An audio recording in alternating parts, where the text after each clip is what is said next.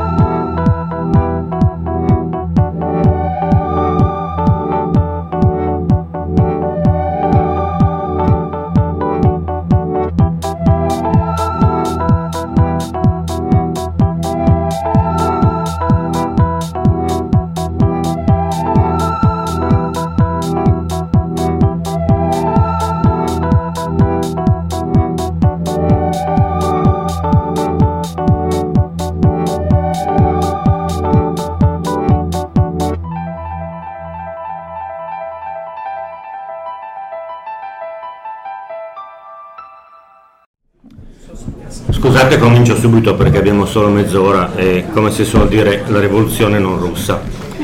Quando mi sono, mh, dopo aver proposto a Silvio Sosio l'argomento di questo panel, mi, eh, nel momento di accingermi a fare le ricerche per sapere cosa dire, mi sono reso conto che eh, alcune convinzioni che avevo, cioè che ci fossero un sacco di opere di fantascienza che parlavano di rivoluzione, cioè di un sovvertimento eh, violento o meno dell'ordine costituito, in realtà non è così. Ci sono tantissime opere che parlano del prima, cioè di una società eh, brutalmente oppressiva che a un certo punto in un modo o nell'altro viene rovesciata, di solito grazie a una iniziativa individuale.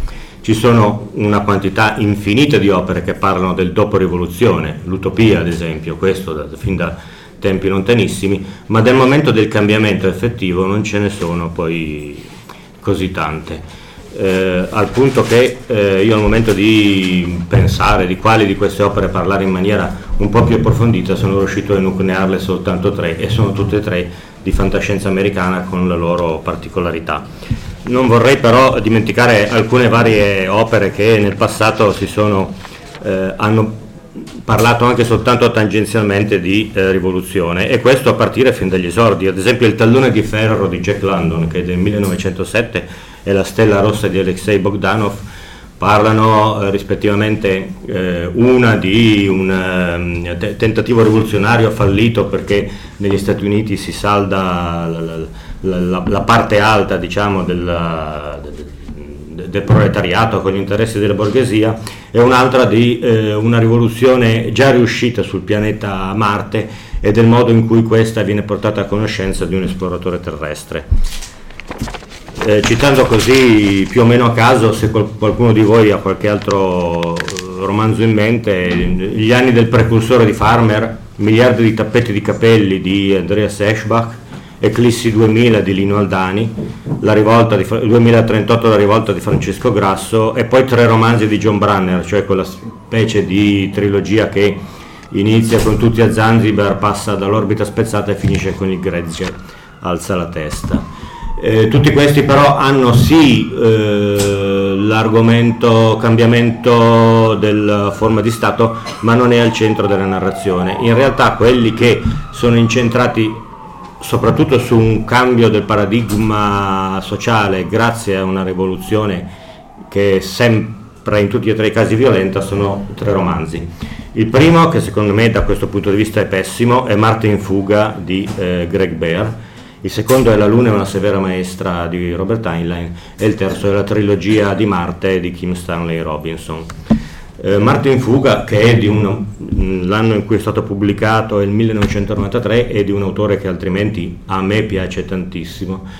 In realtà in questo romanzo, che come i due successivi di cui parlerò sono tutti ambientati su pianeti esterni alla Terra, cioè due prevedono una rivoluzione su Marte e una sulla Luna, che sono più che altro eh, delle guerre di indipendenza, eh, spesso, esempio classico nel caso di Greber, modellate sulla guerra di indipendenza americana che gli americani ancora a secoli di distanza si ostinano a chiamare rivoluzione. Eh, i coloni Martin Fuga, i coloni marziani cominciano a sviluppare un loro interesse diverso da quello del, dei colonizzatori terrestri, si organizzano in clan, a un certo punto scatenano una vera e propria rivoluzione, il risultato è una nuova società in cui che succede? Democrazia, due camere rappresentative, in una ci sono le elezioni fatte sul modello proporzionale, nell'altra ogni clan elegge due rappresentanti per garantire il maggioritario, esattamente come le Camere degli Stati Uniti. Il presidente di Marte fa una propaganda andando in tutti i clan, mangiando le specialità del luogo, è una vera e propria riproposizione tale quale non so nemmeno fino a che punto ironica della democrazia americana come se fosse un, un modello da um, additare anche in proiezione futura. Ben diverso è il caso dei due romanzi successivi. Eh, La Luna è una severa maestra di Robert Heinlein, che secondo me è un capolavoro della letteratura in assoluto, non soltanto della fantascienza. È una storia molto complessa e evoluta, ambientata sulla Luna, nella quale, anche in questo caso, i coloni, che sono eh, come nel caso della, della vecchia Inghil- Australia, de, degli albori, sono dei, più che altro dei deportati dalla Terra, esiliati sulla Luna, si organizzano in una società nuova e a un certo punto anche loro sentono il bisogno di indipendenza dalla terra. Fra questi esiliati ci sono anche dei rivoluzionari che sono stati allontanati per motivi politici che si saldano in una società segreta. Questa società segreta eh, viene modellata da eh, Heinlein eh, sulla classica organizzazione a tre membri, una cellula di tre persone in cui eh, il capocellula conosce i, due, i suoi due sottoposti e eh, fa parte a sua volta di una cellula di ordine superiore in modo che a forma di piramide l'organizzazione eh, partendo dall'alto finisce per allargarsi e in caso di scoperta o di infiltrazione di spie in questa organizzazione soltanto una parte viene lesa ed è possibile ricostruirla. Cosa c'è di estremamente eh, innovativo in questa narrazione? il fatto che le comunicazioni, cioè vera, il vero valore aggiunto, la forza dei rivoluzionari è il fatto che sulla Luna è presente un uh, megacomputer che sovrintende alle comunicazioni a tutta l'automatizzazione della, della, della colonia lunare. Se c'è soltanto una persona che sa che questo computer ha raggiunto l'autocoscienza, questa persona è il tecnico incaricato di eh, di, di, di fare la manutenzione. Una volta che scopre che ha raggiunto l'autocoscienza, lui è uno di quelli che vengono reclutati all'interno della società rivoluzionaria e comunicando a pochissime persone che sono intorno a lui questo fatto, mettono praticamente a capo di qualsiasi azione rivoluzionaria il computer con un nome fittizio, fingono che sia il capo misterioso che nessuno ha mai visto, che si mostra soltanto in video della rivoluzione e questo favorisce in maniera enorme i eh, rivoltosi, soprattutto nel momento in cui, come il computer stesso prevede, la Terra non si lascia eh, togliere il potere dalle mani e tenta per due volte un colpo di mano. La cosa che è eh, comune a tutte e tre queste opere di cui sto parlando è il fatto che non esiste una, una di queste rivoluzioni, nemmeno in Kim Stanley Robinson, che è dichiaratamente pacifista, in cui non ci sia un atto anche estremamente violento, seppur di breve durata, una guerra di indipendenza rivoluzionaria. Eh, nel romanzo di Heinlein è eh, avvantaggiata questa guerra dal fatto che malgrado eh, l'estrema eh, fragilità della, della, società lunare che non ha nessuna forma di difesa da tentativi di invasione tramite astronavi terrestri, il computer riesce a sfruttare con il lancio di, ehm, di catapulte di materiali minerali lunari riesce a sfruttare la differenza del pozzo gravitazionale fra la Luna e la Terra e in pratica utilizza come dei proiettili delle rocce lunari che vengono scagliate sulla Terra, costringendo in pratica le, la, le varie società terrestri che sono organizzate in una specie di società delle nazioni ad arrendersi e a concedere l'indipendenza. Sospendo un attimo quello che succede dopo la rivoluzione lunare per passare a Kim Stanley Robinson. La cosiddetta trilogia di Marte, che è un'opera vastissima e lunghissima composta da tre romanzi successivi, il rosso di Marte, il verde di Marte e il blu di Marte, scritti intorno agli anni 90 per un totale di almeno 2000 pagine, coprono un arco di storia futura molto lungo, dal momento in cui parte la prima eh, nave colonizzatrice con 100 coloni verso il pianeta Marte fino a un futuro che è più o meno il 2200, nel quale Marte e la Terra hanno fatto delle colonie anche su altri pianeti, su altri asteroidi. Anche Marte deve comunque passare a un certo punto attraverso una rivoluzione per eh, liberarsi dalla Terra. La Terra è terrific- terribilmente sovrappopolata, arriviamo a 18 miliardi di eh, abitanti.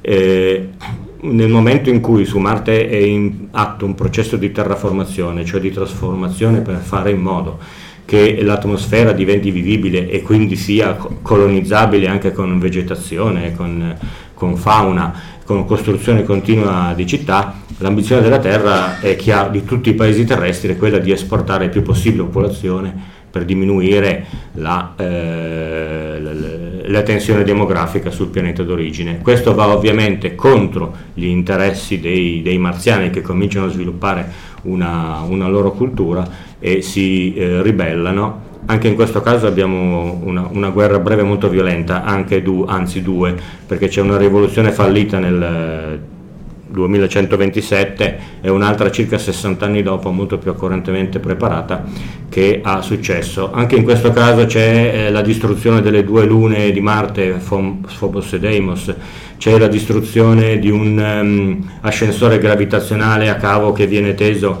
fra un satellite e Marte, c'è un, uno spargimento di sangue molto elevato per un periodo breve, dopodiché la Terra è costretta praticamente a cedere e a venire a patti siamo arrivati al punto che le due rivoluzioni hanno avuto successo, Luna e eh, Marte. Che tipo di società si instaura da una parte e dall'altra? Perché nessuno dei due romanzi si ferma a questo punto. Allora diciamo che quello di Heinlein eh, si ferma un po' prima, poco dopo la rivoluzione, mentre invece eh, la seconda rivoluzione raccontata da Kim Stanley Robinson è a cavallo fra il secondo e il terzo volume, quindi tutto il terzo volume parla del tipo di società che si è sviluppata sul pianeta Marte.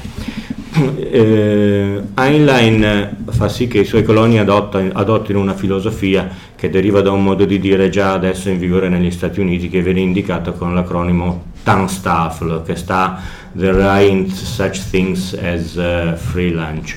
Non, sono, non esistono i pasti gratuiti, cioè ognuno, noi forse diremmo eh, pagate, pagate, anche l'aria che si respira e in effetti è vero che eh, nella luna di Heinlein eh, i coloni devono pagare anche la quantità di aria che consumano all'interno delle cupole nelle quali sono organizzate le città, però questo viene esteso a tutta la società, cioè è una specie di società di tipo anarcoide estremamente individualista che porta questo individualismo tipico di una, di una certa cultura americana al, all'estremo. È una cosa che abbiamo già visto anche in altri romanzi di Heinlein, ad esempio eh, Straniero in terra straniera è un po' costruito su questo tipo di uh, organizzazione sociale e di rapporti interpersonali. La cosa è complicata dal fatto che sulla Luna, in virtù proprio del, della questione che è stata utilizzata come eh, punto di raccolta di, eh, di, pers- di, persone espulse dalla Terra per varie ragioni, il rapporto eh, uomini-donne è 2 eh, a 1, quindi esiste anche un, un, tipo di tutela che non è di ordine eh, legale, perché eh, si fa appunto d'onore a Einstein di specificare che sulla sua luna non esiste né Costituzione né leggi, ma è tutto regolato da eh, questioni morali. Esiste un'inibizione eh, morale molto forte, ad esempio nel caso in cui qualcuno faccia male a una, a una donna. Ed esiste anche un tipo di organizzazione di, eh, di, matrimoni che lui chiama matrimonio di linea, in cui eh, diversi uomini si sposano con diverse donne, man mano che avanzano con l'età si aggiungono alcuni, alcuni altri eh, singoli individui a questo matrimonio di coppia che prosegue che prosegue nel tempo, fatto per crescere in pratica in comune i figli. Molto diversa è invece la società che eh, immagina nel futuro Marte eh, Kim Stanley Robinson. È divisa secondo due filosofie, quella che lui chiama i rossi e i verdi, che non ha nessuna relazione politica con filosofie eh, con colori di filosofia politiche terrestri attuali. I rossi sono coloro che non vorrebbero una terraformazione spinta del pianeta, cioè che preferirebbero continuare a vivere all'interno delle cupole in un ambiente artificiale piuttosto che trasformare brutalmente, come invece vorrebbero i verdi, tutta l'atmosfera del pianeta in modo da immettere ossigeno e di poter cominciare a eh, vivere al, all'aria aperta in maniera il più possibile simile alla Terra. Oltre a questi due eh, partiti politici che si trovano uniti al momento della rivoluzione violenta e che si trovano invece divisi subito dopo, tant'è vero che eh, la forza militare dei Rossi viene militarmente schiacciata dai, dai Verdi. Eh, per capire il tipo di società di Robinson che è immensamente più complessa, grazie anche alla complessità, della, del, alla quantità di eh, di pagine che ha a disposizione rispetto a Heinlein, eh, ci sono due concetti sui quali mi soffermerò un attimo prima di lasciarvi un momento di spazio. Il, il primo concetto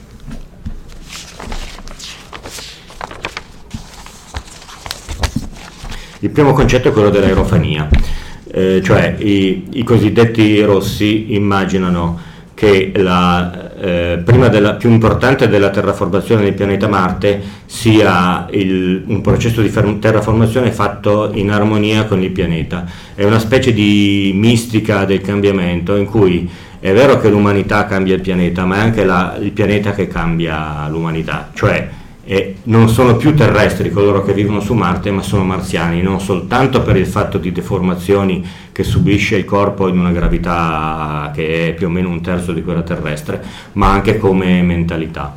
Il secondo concetto è quello della viriditas, che non è stato inventato eh, da eh, Kim Stanley Robinson, ma deriva addirittura dalla patristica cristiana. La viriditas, che in latino significa verde in senso sostantivo, eh, ma non eh, aggettivo, è eh, la forza vitale dell'universo. Questo concetto non è completamente separato da quello di, de, dell'aerofania, però viene gestito più che altro dalla, dalla parte eh, verde politica della società. Cioè la terraformazione anche in questo caso deve essere eh, fatta in, in, armonia con l'ambiente in modo da, in modo da non arrivare a eh, devastare il pianeta e gli altri che man mano si colonizzano, soprattutto a partire dal terzo romanzo del ciclo, in modo da non arrivare a una situazione morale, di oppressione e anche di, di demografia esagerata che è quella che c'è, che c'è sulla Terra. Eh, io grosso modo avrei finito, secondo me questi tre romanzi, soprattutto gli ultimi due, sono le opere più complesse che si possano immaginare e che abbiano mai affrontato fatto salvo naturalmente l'esistenza di altre opere in, eh, in lingue diverse, però io non credo che la qualità di certa fantascienza propagandistica sovietica degli anni 50 e 60 possa essere ritenuta tale da desiderare in un futuro più o meno lontano una, una traduzione nella nostra lingua. Io credo che qui ci sia già abbastanza da lavorare, però vorrei ribadire il concetto che ho detto all'inizio, credevo che ci fossero molte più opere incentrate sul cambiamento politico, in realtà non è, non è così. Eh, la fantascienza prevede un cambio di, di status di, eh, eh, sociale o di, o di governo più che altro dovuto all'iniziativa individuale. È come se quello che si ribella, io lo chiamo il modello Matrix, avesse il diritto di ribellarsi perché è all'interno della sua personalità, cioè l'individuo ha il diritto di eh, rivoltarsi contro una società che è estremamente pervasiva, che permette un controllo sociale fin nei minimi particolari, pensiamo anche al 1984 di Orwell che però non ha una soluzione positiva, grazie alla tecnocrazia e soprattutto grazie alla tecnologia. Invece questi romanzi non sono né contro la tecnologia né contro la, l'umanità così come è oggi, eh, mostrano secondo me il fatto che le rivoluzioni sono dei punti snodali nella storia dell'umanità, dei cambiamenti bruschi senza i quali l'evoluzione sociale, morale, psicologica sarebbe probabilmente molto più lenta di quello che risulta nei fatti. Se c'è qualcuno che ha qualcosa da, da dire, prego. Io avrei altri due titoli sì. che tra l'altro sono, Meno male. sono simili nel, nel, modo in cui danno il ruolo del linguaggio, come cioè il cambiamento di linguaggio che è anche cambiamento rivoluzionario. E sono in Bassi Town di Cena Mieville e eh, I reietti dell'altro pianeta della Leghin, dove in realtà la rivoluzione, forse non è stato considerato perché la rivoluzione in realtà è già avvenuta, però in realtà quella che ha spinto i coloni ad andare su Anates, però lì si parla anche di, in fondo, altre due rivoluzioni, quella del protagonista che eh, va su Uras e poi quella stessa nel momento in cui lui torna da Nares portando un elemento terrestre, quindi un elemento di cambiamento.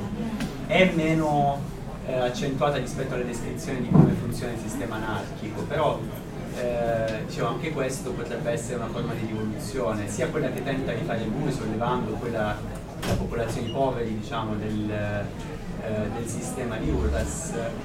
E dicevo entrambi, sia Mieville che Leghin, puntano tutto sul cambiamento di linguaggio. La Leghin con l'invenzione di un linguaggio nuovo in cui non esistono più quei concetti che erano del capitalismo, per cui non si può parlare di proprietà, non si possono usare neanche aggettivi possessivi.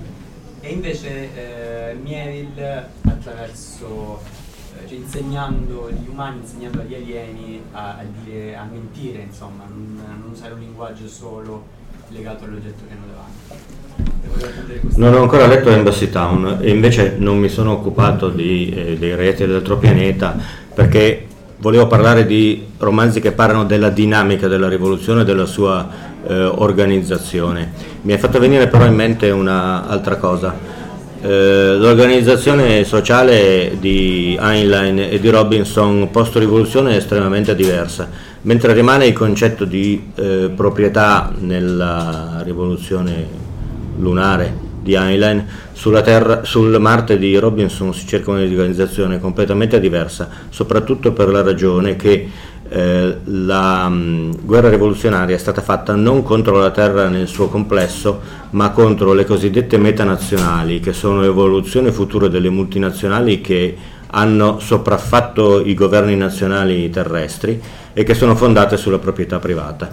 Invece nel, nel Marte futuro esistono delle eh, organizzazioni societarie, società commerciali di, di, di, grandezza molto limitata, proprio per, con, è contenuto questo all'interno della Costituzione che viene elaborata, e eh, in forma cooperativa, mentre viene dichiarato, poi non viene specificato se questo viene mantenuto, una proprietà diciamo comune di tutta la, la, terra, di, la terra, nel senso di, di, di, terra marziana da esplorare. Mm, questo poi non viene specificato se nell'atto in cui la colonizzazione si espande e viene mantenuto oppure se la cosa cambia.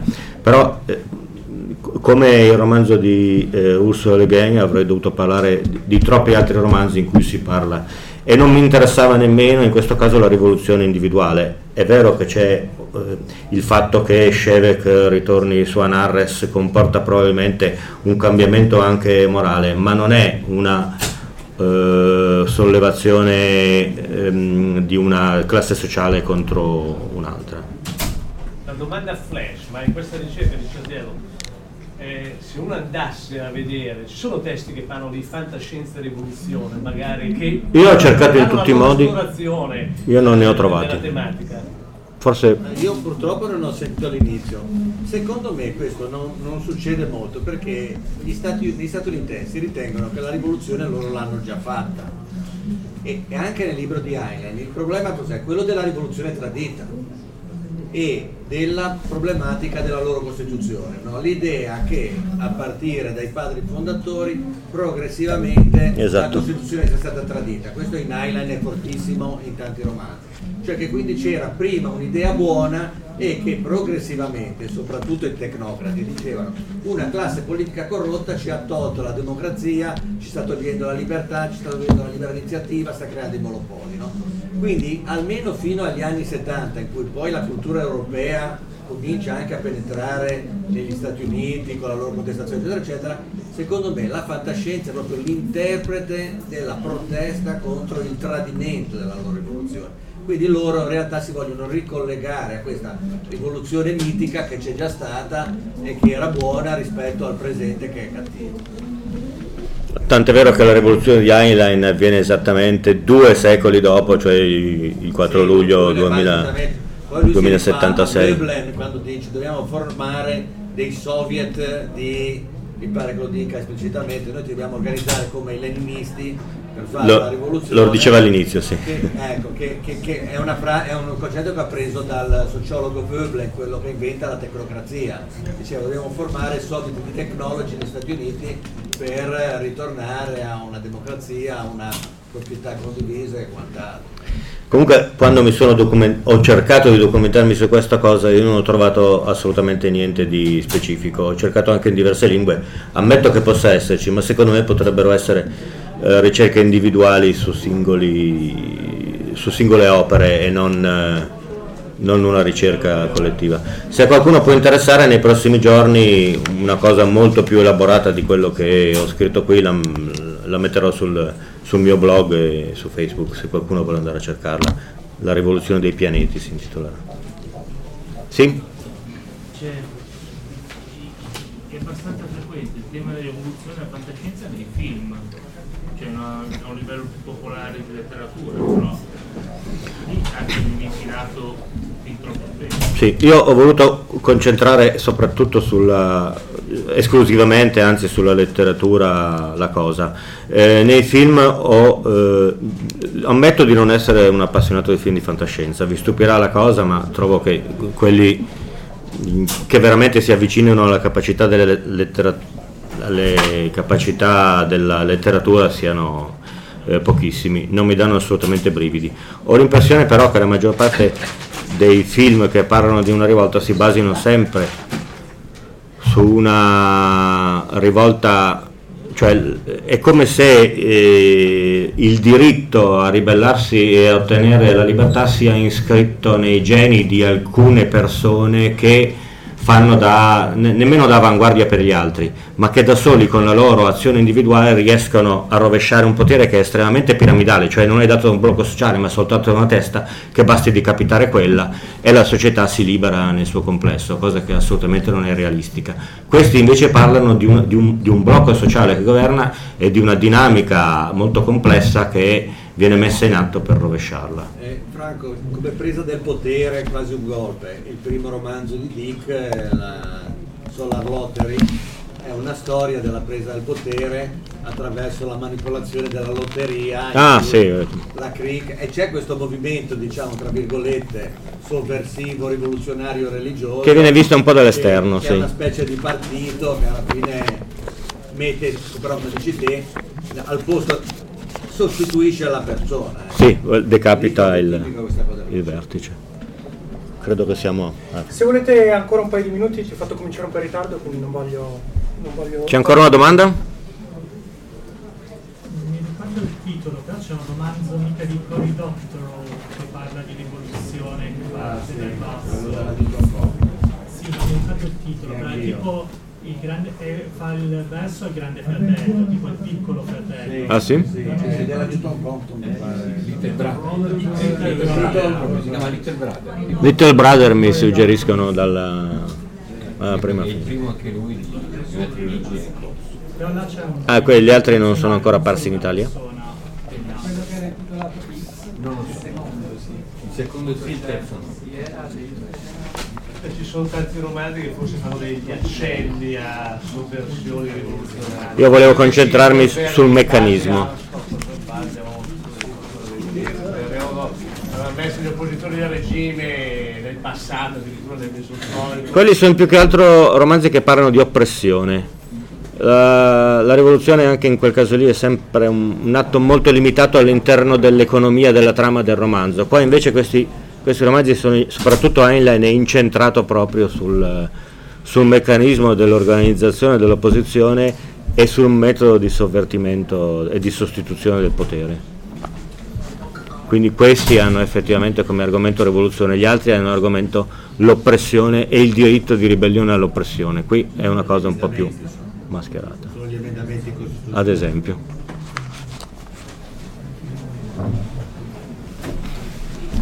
Grazie. Avete ascoltato Fantascientificast, podcast di fantascienza e cronache della galassia, da un'idea di Paolo Bianchi e Omar Serafiti, con il contributo cibernetico del Cylon Prof Massimo De Santo. Potete seguirci ed interagire con noi sul nostro sito fantascientificast.it, su Facebook alla pagina Fantascientificast, su Twitter sul profilo at Fantascicast, sul nostro canale Telegram t.me slash fantascientificast, sulla nostra community Telegram t.me slash fsccommunity. Se siete particolarmente timidi, potete utilizzare la vecchia, cara e affidabile posta elettronica, scrivendoci all'indirizzo redazione at fantascientificas.it. Tutte le puntate sono disponibili sul nostro sito, su Apple iTunes, su Spotify e su Podbean all'indirizzo podcast.fantascientificas.it. Se volete, potete lasciarci una valutazione a 5 stelle su Apple iTunes ed offrirci una birra romulana o un gotto esplosivo pangalattico, sostenendoci tramite una donazione PayPal utilizzando l'apposito pulsante sul nostro sito. Fantascientificast è una produzione amatoriale. Non si intende infrangere alcun copyright, i cui diritti appartengono ai rispettivi detentori. L'autorizzazione SIAE 5612I5359. Nessun byte e nessun tribolo sono stati maltrattati durante la produzione di questo podcast. Alexa 4 e l'equipaggio di Fantascientificast vi augurano lunga vita e prosperità e vi danno appuntamento alla prossima puntata lungo la rotta di Kessel. Io ne ho viste cose che voi umani non potreste immaginarvi. Navi da combattimento in fiamme al largo dei bastioni di Orione. E ho visto i raggi B balenare nel buio vicino alle porte di Tannhäuser. E tutti quei momenti andranno perduti nel tempo come lacrime nella pioggia. È tempo di morire.